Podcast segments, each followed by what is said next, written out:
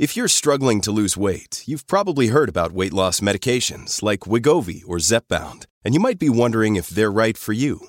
Meet PlushCare, a leading telehealth provider with doctors who are there for you day and night to partner with you in your weight loss journey. If you qualify, they can safely prescribe you medication from the comfort of your own home. To get started, visit plushcare.com/weightloss. That's plushcare.com/weightloss. plushcare.com/weightloss. This is the John Oakley Show podcast. All right, we keep the discussion going with our roundtable group. John Turley-Ewart, risk management consultant specializing in capital markets, extensive experience on Bay and Wall Streets. Catherine Swift, former head of the Canadian Federation of Independent Business, now a current or a spokesperson for the Working Canadians. And Ernie Eves, former premier and finance minister. Hey, Ernie, I got to ask because, you know, Doug Ford, your party, the Conservatives, being taken to task, actually being taken to court on the sex ed curriculum. We all know the story behind it. They reversed direction on Kathleen Wynne introducing the sex ed curriculum in 2015 because there were many social conservatives and parents that were concerned about some things not being age appropriate and so on and so forth. So they wanted to hit the reset button amidst a lot of consultation that they've conducted over the fall. And going forward, they'll announce for next year what the new curriculum will be. But in the interim, it's been challenged in court by no fewer than two groups. Michael Bryant is the exec director of the Canadian Civil Liberties Association, and he says that this is a case of homophobia, plain and simple.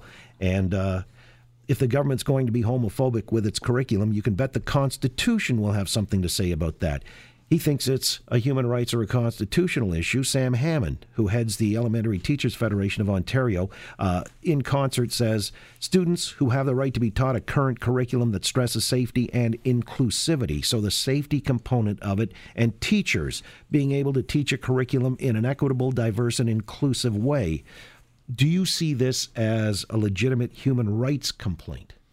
I don't think either one of these parties has much chance of success in the courts, but I've been fooled before by court decisions.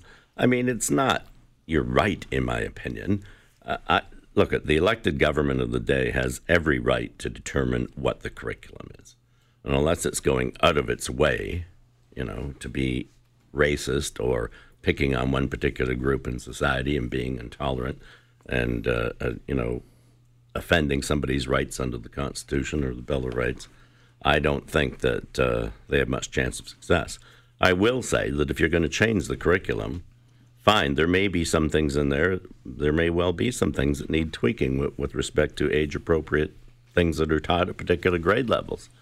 That's all fine and dandy, but I'm not a big fan of suspending everything going back to 1996 and telling you a year from now what we're going to do. I don't think that helps anybody. Well, let's not forget that this curriculum was taught up to 2015, 2016. So, I mean, yes, it was originally put in place in the late 90s, but, you know, it wasn't as if it's a 20-year-old, you know, phenomena. It's not. It was taught up until just a very few years ago. I think here, well, first of all, why is a union talking about the curriculum? I'm sorry, that's not a union's job. And I mean, we've all suspected for years. Well, they're saying it's compromising their teachers. What was the word he actually used? Inclusivity and their ability to teach in an equitable, diverse way. Yeah. Well, we all know that no unions like the Ford government because they were, you know, they were loaded with goodies for years from the Liberals and at the expense of the rest of us, naturally. And so they're going to find any bone to pick with this government, no matter what it happens to be. But it seems for a long time now that the unions have been running our public school system in this province. And I see a very, very big problem with that. Their interests do not coincide with that of the general public, and this whole business. And I hope Ernie's right in terms of this not getting thrown out. But yeah, some of the court decisions are pretty wacky these days, so you certainly can't take that for granted. Well, I would argue it's political theater. I mean, you have a union that's raising money from its members. It's got to spend it on something.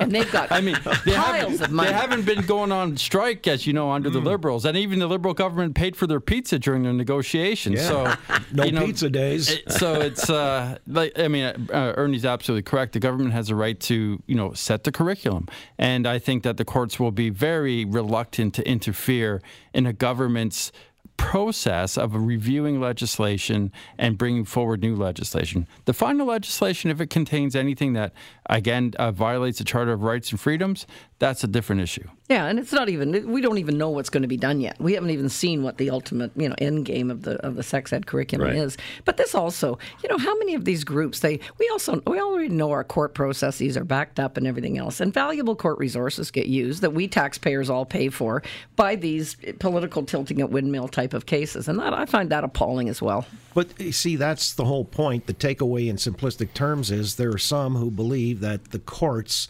are really the avenue of redress or going ahead with your own point of view to advocate, and others understand it's the legislatures that are duly elected. But it's a check and balance, right? So, I mean, I don't object to the, you know, folks going and using the courts. You know, I understand Catherine's point, but it is a process, and my argument is that they're going to lose. I would say that common sense should tell them that it doesn't help the union politically to stand up and do this. It would be much better for them to wait and see what actually comes out. Yeah, but they don't care about that, though, because they get their money. They get their money whether they win or not. That's not the point. We have forced union dues in this country. So, you know, the union has, there's no downside for the union. They can be, you know, tilting at their windmill, and there's no downside for them. The money keeps flowing in whether teachers like what they're doing or not. Well, I mean, the one downside I would argue is that, I mean, I know a lot of teachers, and there's some of them are the more conservative people I've met. And the further disenchant or further away you are from your base, the harder it is to actually represent them. And so unions have to be careful about that, union leadership in particular.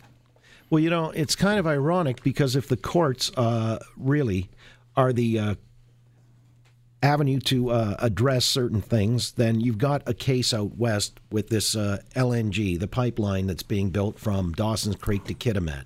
And 14 protesters were arrested on Monday by the RCMP. The BC Supreme Court had put forth an injunction saying you've got to keep this access road for the company developing the pipeline open. And they put trees across the road and lit fires and everything like that. So when the RCMP removes them, suddenly it spawned all kinds of protests across the country. David Suzuki was out there in front of the BC Supreme Court in downtown Vancouver on Monday, I guess, or maybe it was yesterday. Meantime, here in Toronto tonight along the Danforth, there were people protesting going to the music hall. Yesterday, they went from Nathan Phillips Square right to Dundas Square. Same group saying, you know, kill the pipeline. These are Native people whose concerns must be taken into account. How do you square this circle? Because you've even got Native bands who have signed on to this agreement with the LNG project, and they're saying it's to our betterment, bring our communities out of poverty. I believe that I believe I'm correct in saying that all 20 elected Indigenous First Nations in BC voted in favor of this. I think the issue is, as I see it, I'm not in British Columbia and I'm not up to date on all the facts, is that some of these positions are hereditary in certain First Nations. Right. And so they are the ones that are creating a problem right now. Look, it's always been thus, as I've said on this program before. If we're back in Sir John A. Macdonald's day, the National Railroad would never get built because there'd always be somebody complaining about something.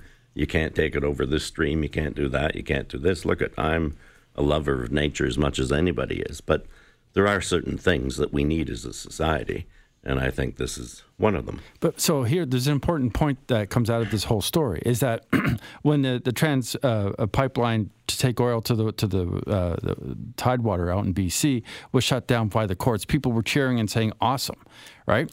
You have to follow the law. You can't do this. Well, the courts have said, this road has to be kept open. Where are all the protesters saying, hey, you have to follow the law? You know why they're not?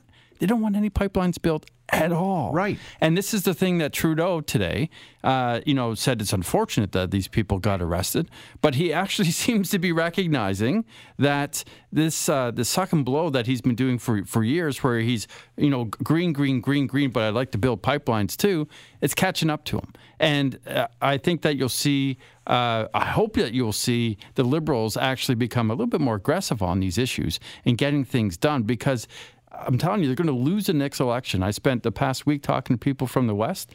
They are not happy. Manitoba, Saskatchewan, Alberta. There is a huge movement growing out there, and we in Central Ontario need to be aware that folks feel really hard done by because we're losing $80 billion a year in revenue. Jobs disappearing. Families can't pay their mortgages. And people in Ontario and around the Liberal Party in Ottawa are virtue signaling as if that's somehow going to put food on a table. Well, also, we've got U.S. money coming in backing some of these Indigenous groups. Well, interestingly because they want the Canadian industry to be screwed because they gain big time when they are. Right. Well, some of these protests were taking place outside of the Canadian embassies and consulates in the United States yesterday. So, first of all, our governments have enabled this. They've enabled it. Trudeau and a whole bunch of them have enabled it. They've empowered these groups to believe they have the right to mess up any project, anytime, anyhow. And so you almost can't blame them because they've been encouraged. Remember that whole concept of social license? If we put in place all these checks and balances and everything, then we'll get those built. Well, what a bunch of malarkey that turned out to be. Well, the natives are saying this is a betrayal of reconciliation. Oh, the native activists. Everything's going to be. And they talked about that UN declaration, which actually gives Indigenous groups a veto. If you took it by the letter of it, which nobody's going to because it's so insane to do that, but there were ministers in Trudeau's cabinet that initially, then they realized they had to back off because it was so extreme. But they said initially, oh, yes, we're going to follow that U.S. Declaration of the Rights of Indigenous People. So, this is the end game that we've been asking for, in a way, from our governments because they're encouraging these groups to do what they want. And now it has gotten, like you say, John, to the turning point where nothing seems to ever going to get built. It's irreconcilable. And it's exactly. So somebody's got to step up to the plate here. It's up to our governments. Well, John, in here you've got a court decision, as you said, John. Well, that said you got to keep this way clear. I know. Well, my heart skipped a beat when John said he'd been talking to people out west, and Trudeau's going to lose. Wait till the carbon tax kicks in April. That's going to be a double whammy. I mean, and perhaps a recession to follow, and all these bankruptcies. It's all doom and gloom. How does a guy go out on the campaign trail and try to convince people he deserves a second go-round? We certainly have another go-round in a moment. We'll come back. More of our panel here, our roundtable discussion with Ernie Eves, John Turley-Ewart, and Catherine Swift on The Oakley Show, Global News Radio, 640 Toronto. Thanks for listening to The John Oakley Show podcast. Be sure to rate, review, and subscribe for free at Apple Podcasts, Google Podcasts, and anywhere else you get your on-demand audio.